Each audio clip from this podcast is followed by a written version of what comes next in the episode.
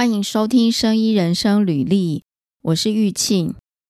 前几天呢，我在划手机的时候，在看 FB，那就跳出了这个靠北生科这个粉丝页的文章。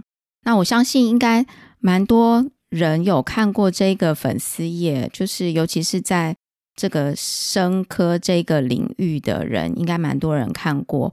我那天呢，看到他跳出几篇文章呢。都是在讲这个，呃，就是生科系硕博士毕业之后的薪水。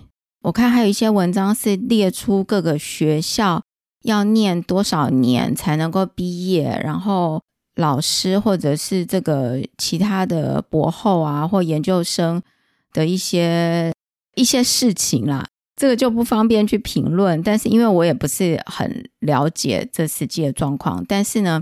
我有一篇印象比较深刻，不过我后来去找就找不到了。那那一篇大概是在讲说，念生科系毕业之后呢，就说如果去念生科的博士，可能毕业要花七年，或者硕博士毕业就要花七年。七年之后呢，去这个学校或研究单位做 postdoc，postdoc 可能薪水六万块就。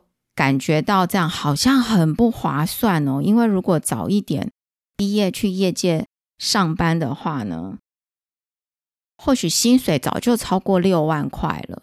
因为同样可能是七年的时间嘛，呃，叫大家就是可能你要念生科系的话呢，你要好好的想一想，或者是觉得念生科系根本就是一个不划算的事情。那我看下面有很多人有不同角度的。想法来对这篇文章做一些评论。那我也说一下我自己的看法，就是薪水这件事情哦。今天不管你念什么样的科系，如果要比较薪水的话哦，就是永远比不完。就算你有再高的薪水，总是还是会有人比你高。那每一个科系呢，其实都有人可以找到比较高的薪水，也有人就是找到比较。低的薪水，以这篇文章的 Po 文的人来讲呢，如果就是说你的重点是在希望可以再赚比较多钱的话呢，那当然你有很多其他的选择嘛。那但是生科系的人是不是一定不能赚很多钱？这个也很难讲诶。这个其实在国外啊，我这样讲，在国外这个之后我们可以来聊一下，就是。在国外，因为医药公司非常的多，那生命科学的公司也相对台湾来多。我讲的是欧美的这个人力的市场，生科系毕业的人，其实薪水并不会特别的低。台湾当然现在或许已经比十年前好多了，但是的确在所谓的这个生医产业，就是我讲包含生命科学、药品跟医疗器材这。三个领域呢，的确，业界企业呢跟欧美比起来，的确少很多。然后，我觉得研究的机会，就是你要去研究单位做研究的机会，也相对少非常多。然后，另外一点就是研究人员的薪水呢，真的跟国外比起来，真的非常非常少。我觉得可能跟企业，就是你在业界上班比起来，也是少很多。所以。要不要念博士？其实，如果你要以薪水这件事情来做考量的话呢，我觉得念博士不见得会赚比较多的薪水。有一点机遇，就是你未来找到的工作是不是能够让你薪水比较高，其实也有蛮大的一部分是机遇啊，有很多因素在里面，还有整个环境啊等等的。所以我对这件事情的想法呢，我会认为说，如果你要念。硕士或念博士要念生科系的话呢，或者不管念任何的科系啦，还是要先去就是去评估说你自己是不是真的喜欢这个科系。那甚至你要念博士的话，你可能要想一想，你未来蛮大的一部分你自己在人力市场上面。扮演什么样的角色？你是不是真的喜欢去做研究？因为可能很大一部分念博士的人，最后呃都会去做研究嘛。那甚至因为台湾的研究的职缺呢，可能也不多，那薪水也不高，那所以念博士，如果你又不喜欢这个科系的话呢，毕业之后你会发现你很讨厌这个你学的这个学科，然后又赚不到你期待的薪水，那当然会不愉快啦。所以我会建议，如果是真的有兴趣，才来念这个科系。那讲到这个薪水的部分哦，我想要来分享一下最近接到的一些讯息，就是不知道大家有没有在用 LinkedIn，就是中文叫领英嘛，它都翻译成领英公司。这 LinkedIn 呢，我最近在 LinkedIn 上面接到几个讯息，而且还不止一次哦。这个讯息的来源呢，看起来都是。猎人头的公司，那这个猎人头公司当然不是在台湾的猎人头公司，它应该是在可能在大陆那里的猎人头公司，那或者是在其他任何一个国家猎人头公司，那有英文的讯息，也有中文的讯息，那丢过来呢，都是邀请去参加申报他们这个现在在。中国有这个重点人才工程的计划，最近收到几个讯息都是这样子哦。他写信给我说：“嗯，我稍微念一小段哦，有中文也有英文的，我念一下这个中文的。”他说：“很高兴和您联系，我是某某公司的海外项目负责人，我的名字叫什么？本公司呢专注于赋能海外顶尖人才回国发展。”同时兼顾申报和落地企业科研所高校的合作、合作目标以及科技人才回国创业申请政府补贴等服务。然后下面就写了很多，就是大概下面写了，我看一下，OK，大概有四段吧，在介绍他们所谓的重点人才工程是什么。然后呢，他给你的这个。薪资福利是什么？例如说，他呢邀请你去申请，就是这个重点人才工程，就中国的这个重点人才工程的计划。后面有写到说，重量级头衔的话呢，会给两百二十万到六百万的人才补贴。申报成功呢，会用什么现金的方式来来汇给你？中间还有提到哦，说。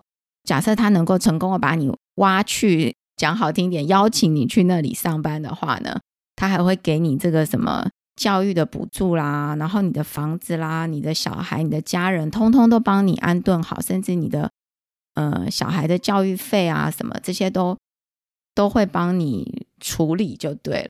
甚至呢，里面还提到说，他这个叫做嗯柔性引进，我按照他上面。写的念哦，他说这个是柔性引进，所以还不会影响到你的本职工作。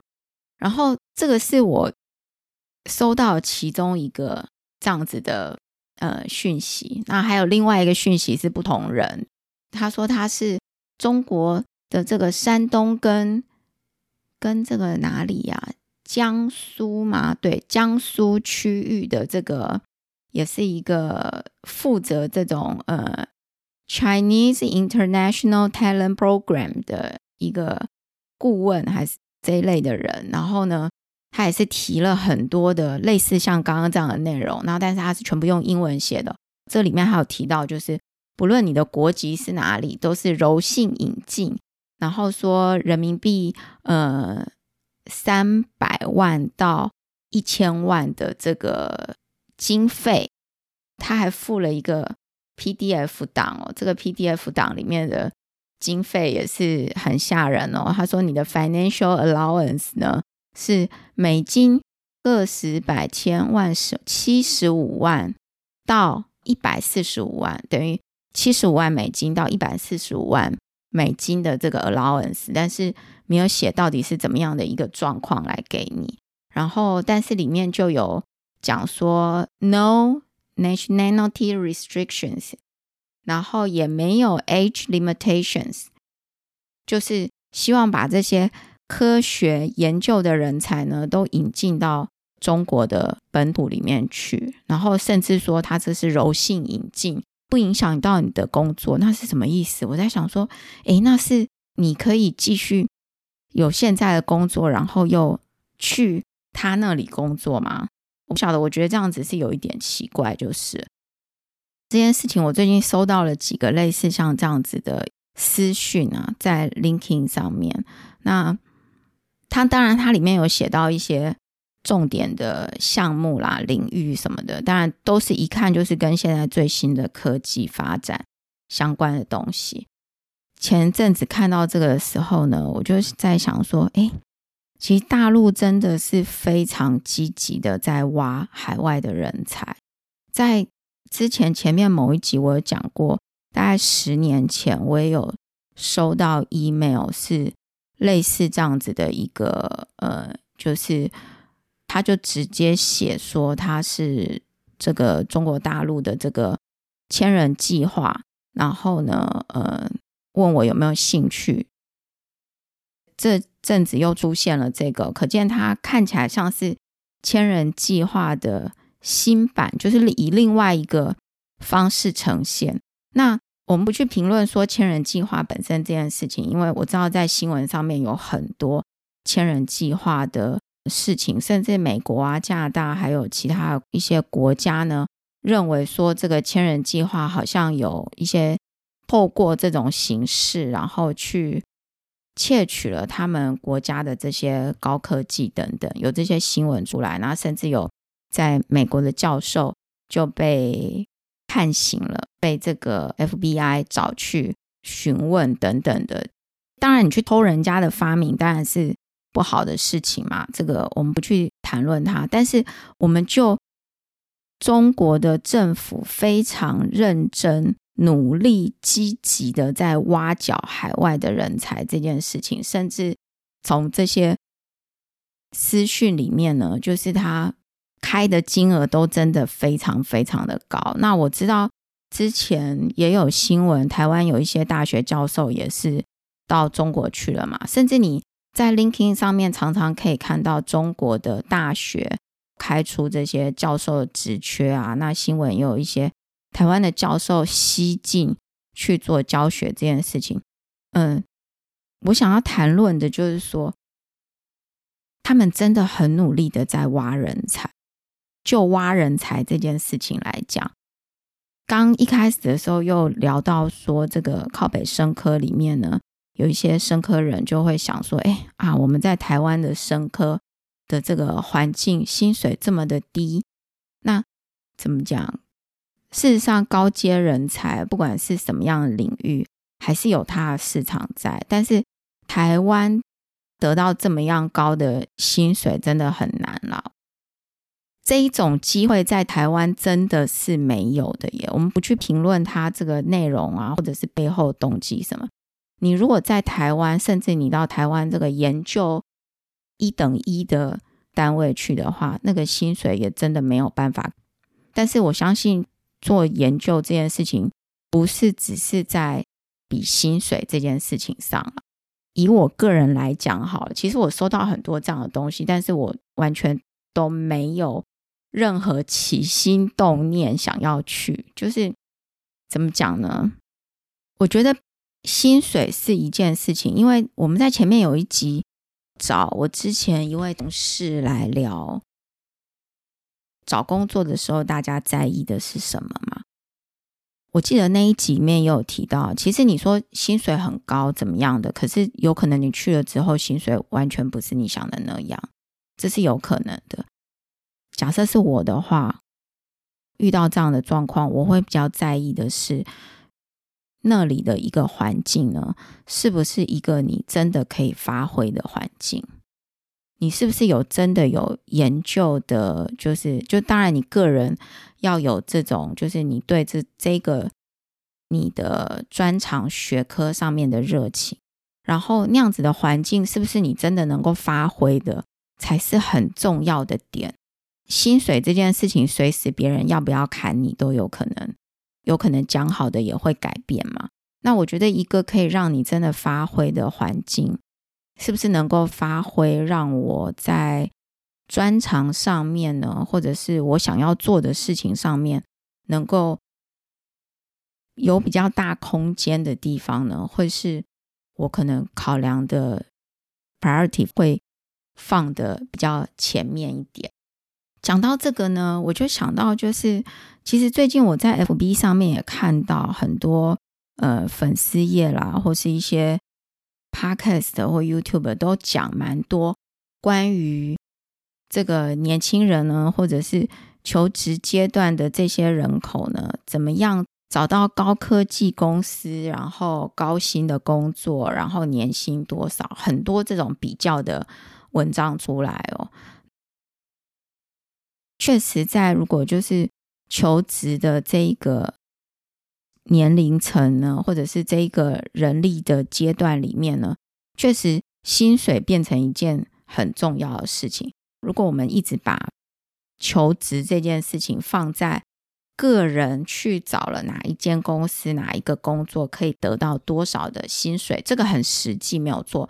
但是如果我们一直放在这个上面讨论的话呢？整个薪水环境真的要好，或者是产业要好，还是一个整体生态永续要好的状况，你自己的这个专长才能发挥，然后在这一块土地上这个区域里面的人，这些人他的专才才能够发挥。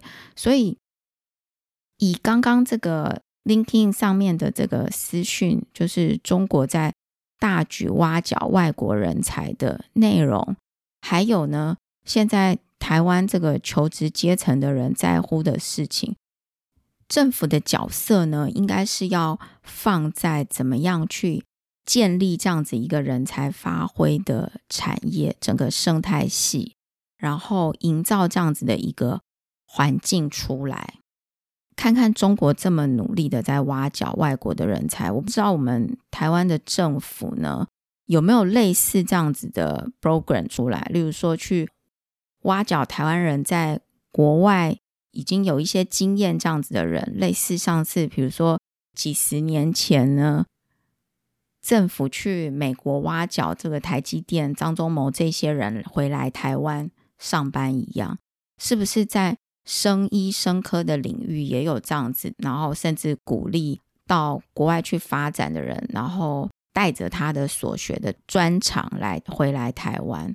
当然，在这之前啊，你不能什么都没有，然后叫人家回来工作嘛。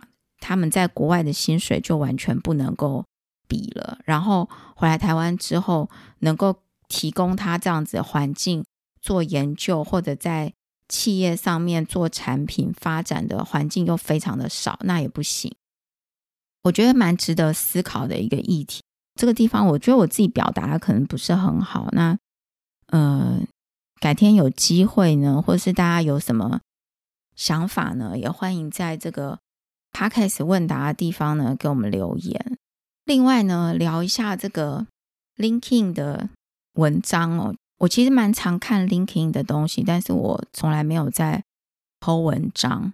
它里面为什么吸引人？就是它有蛮多专业的文章在里面，然后有很多活动呢，也都是一些专业的活动。那当然里面还是以英文为主。它跟 FB 还有这个 Twitter 呢，就是现在的这个马斯克把它改成 X 的这个平台。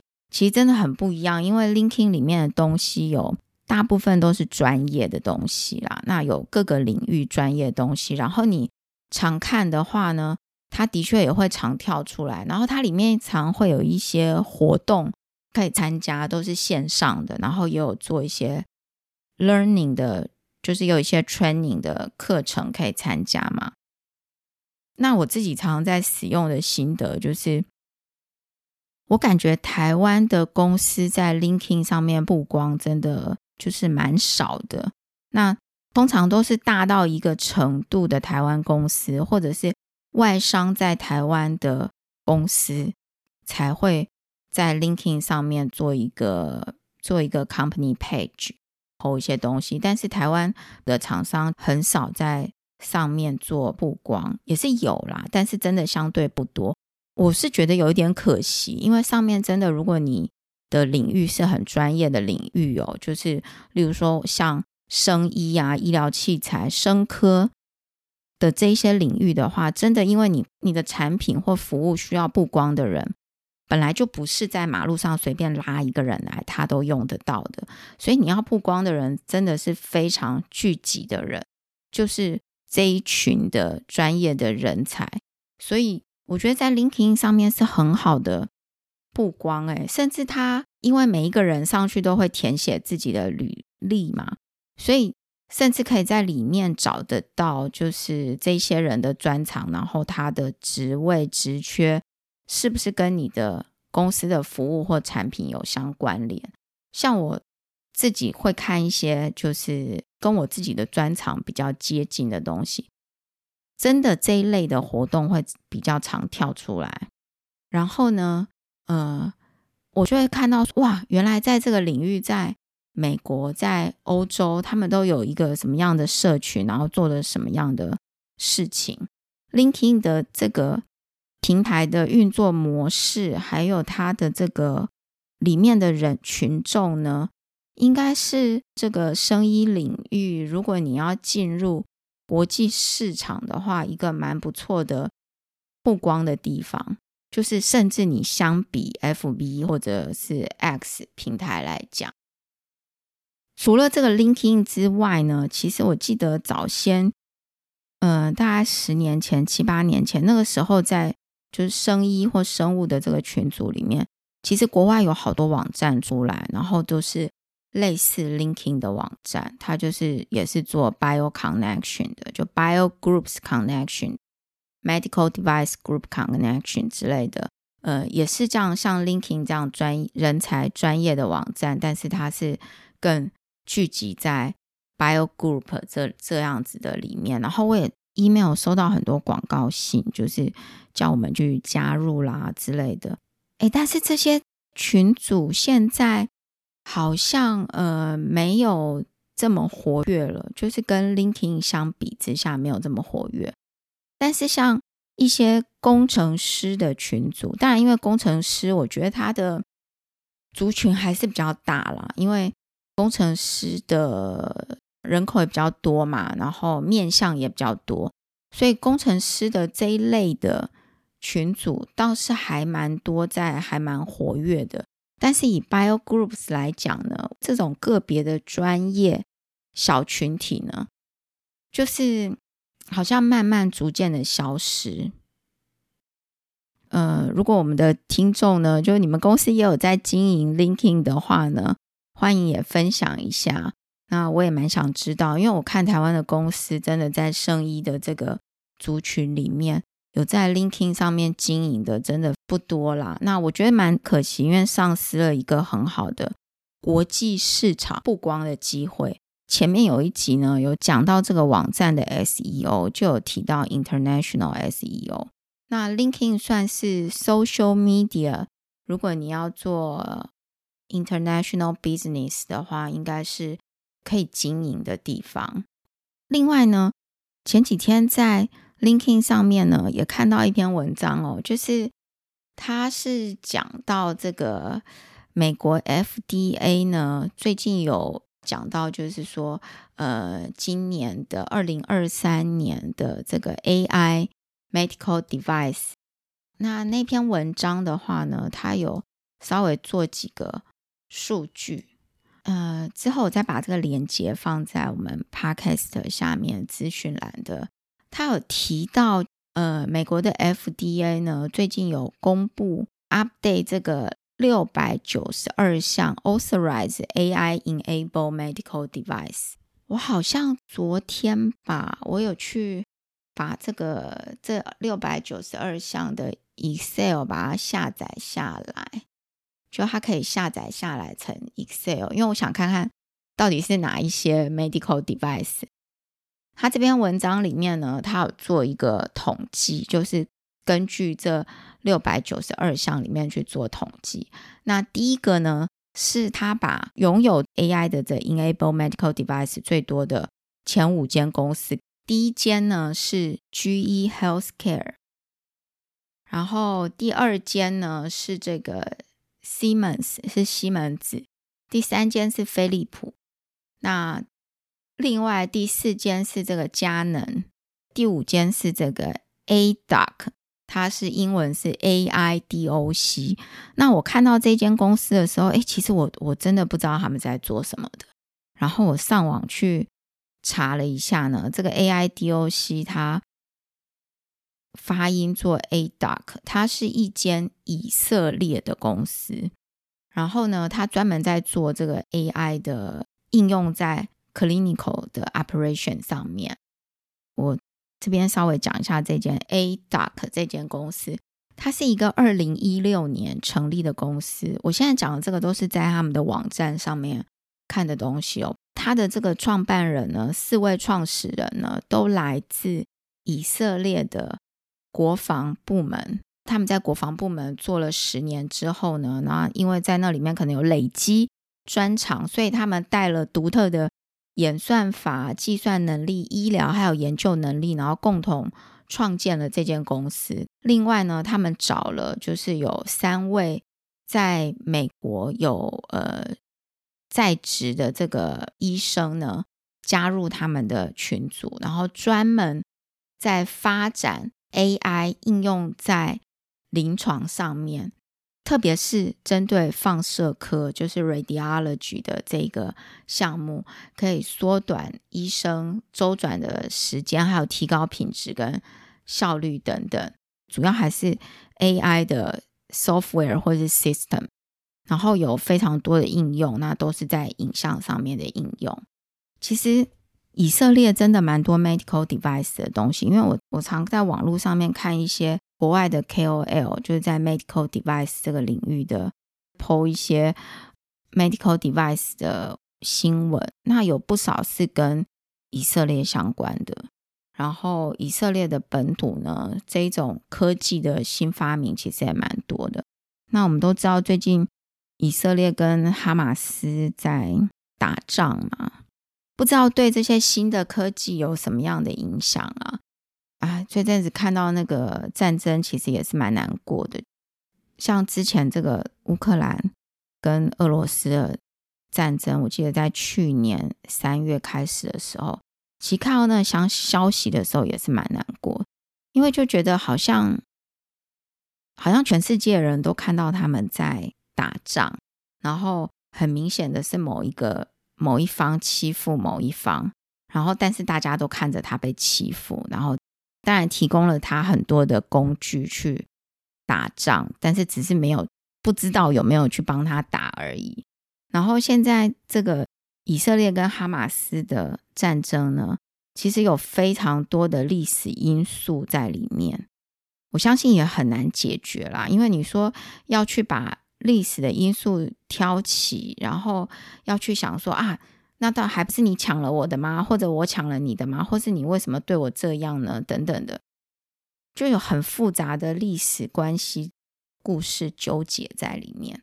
不知道他们这个是不是能够用非武力的方式来解决？但现在看起来就是在用武力的方式来解决，所以就很多生命被牺牲，其实看了是蛮难过的。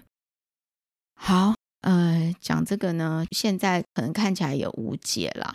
我们继续来看一下刚才这篇文章哦，就是这六百九十二项里面呢，其实有七十六点七 percent，五百三十一项都是跟 radiology 有关的。那第二大的项目就是 cardiovascular，第三个项目是 neurology。有二点九 percent，然后 cardiovascular 有十 percent，那 radiology 呢占了七十六点七 percent。我后来去看了一下，他们到底在弄了什么样的 medical device。其实，因为它还是要建基在大量的数据上面嘛，影像应该是现在在临床上面确实会产出蛮多的数据，就蛮多的影像出来，所以也好像也蛮理所当然哦，就是。Radiology 这个项目是应用是最多的。那 Cardiovascular 呢？我也去查了一下，像刚刚那前五大，大家会不会很觉得很好奇？说，哎，在前五大里面怎么没有 Apple 或者是 Google 呢？或者是 这个什么 Open AI 呢？我也去 Google 了一下哦，其实 Apple 跟 Google 也都有就是申请啦，然后他们有一些项目是在这个清单里面的。Apple 提出的东西呢，都是跟 cardiovascular 相关的，然后 Google 呢，它的它用的名字不是 Google，它是这个 Verily，Verily 大家知道吗？V E R I L Y 就是 Verily Life Sciences，以前是 Google X，我看它上面核准的项目也是跟 cardiovascular 相关的。哦，在牙科上面也有一项哦，然后骨科上也有一项，那其他的应用也是有，但是大部分就是还是在 radiology。第一名就是 radiology、cardiovascular、neurology，第四项第四名是这个 hematology。那这些数目都相对少。OK，然后最近呢，又一个新闻关于 AI 的，就是我们知道美国总统拜登前几天呢有公布这个 Executive Order，就是规范这个 AI 的应用，里面有提到关于 Healthcare，应该主要还是在这个安全性上面哦。那我看了一些新闻，其实。现在大家都认为 AI 的 power 非常的大，没有错。但是就是 big power, big responsibility，还是要有一些法规去规范它的安全性。那 AI 这个东西呢，现在大家觉得它的技术跑在这个法规前面了，所以法规现在要去赶快要去 catch 它，然后呢，嗯，要避免它可能会发生一些安全性的问题啊。等等的，然后我在查这个拜登的这个 executive order 的时候呢，YouTube 跳出了这个讲到 Godfather of AI Geoffrey Hinton 这位学者的故事。我看了一下呢，然后去看了一下他过去的这个研究经历。大家知道这个 AI 这个 Hinton 是学什么的吗？哎，他真的，他从他在一九七几年的时候，其实他就有了这个 neural network 的想法。但是大家会以为他是念资工的吗？还是念这个 computer programming 或什么的？哎，其实不是哦。他一开始学的，他一开始念的是这个实验心理学哦。大学的时候是学这个实验心理学。那他念 PhD 的时候呢，才开始。做这个跟 AI 相关的东西，那其实早期一开始就是一个想法。那他自己也说，花了将近这个五十年呢，去实现它。看了那个他的那个故事之后，再回到回到我们一开始今天 Podcast 一开始讲的，就是现在当然他已经成名了嘛，然后他也是在这个领域的权威，当然。不用去讨论说他赚多少钱这件事情，我相信也没有人会去讨论他赚多少钱这件事情。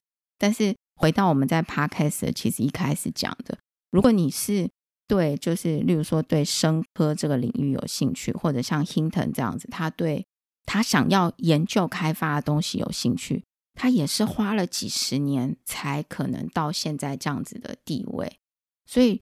如果你没有兴趣，然后花了七年念博士，举例来讲，念这个硕博士，然后之后呢，不是真的很想要进入这个领域去做什么研究的话，你真的就会一直停在那。但是像心疼这样的人，或是怎么样，当然，我觉得人生有很多机遇，不见得你想要成为那样子的人，就可以成为那样子的人。好吧，讲到这边。感觉需要再 organize 一下，因为我这两天看了太多的东西，然后脑袋可能还没有把它给理得很清楚。期间还有看到几个蛮有趣的新闻，一个是这个去年不是有一个美国有做一个人体临床的实验，是把这个猪心移植到呃人的身上嘛？后来第一位。被移植就接受这个移植的人，后来在两个月之后呢，就离世了。那前几天的一个新闻是，这个第二位猪心移植的这个患者呢，他也在呃移植到他身上之后的六个星期离开了人间。那我记得第一个移植的人他失败，后来研究的团队还有执行的这个团队说是猪心上身上面有一个 virus 嘛。然后移植到这个人身上之后，这个 virus 好像是致死的原因。那第二例呢？我看新闻上面是讲说，最后是归因于还是排斥的问题哦，就是 xenotransplantation 异体移植呢，排斥的问题还是蛮大。这个题目其实有机会是想要独立一集聊这个异体移植的东西，因为异体移植真的蛮，就是现在大家。很多全世界很多人有不少人在做了，那当然有很多伦理道德的方面的 topic 可以讨论，那还有一些实验上面的事情可以讨论。今天就讲到这里，那欢迎大家如果对我们的 podcast 内容有兴趣的话呢，欢迎大家在 podcast 的这个平台，像 First Story 或 Apple Podcast 都可以留言。或者在生医人生履历的网站上面呢，可以留言或者写信给我们。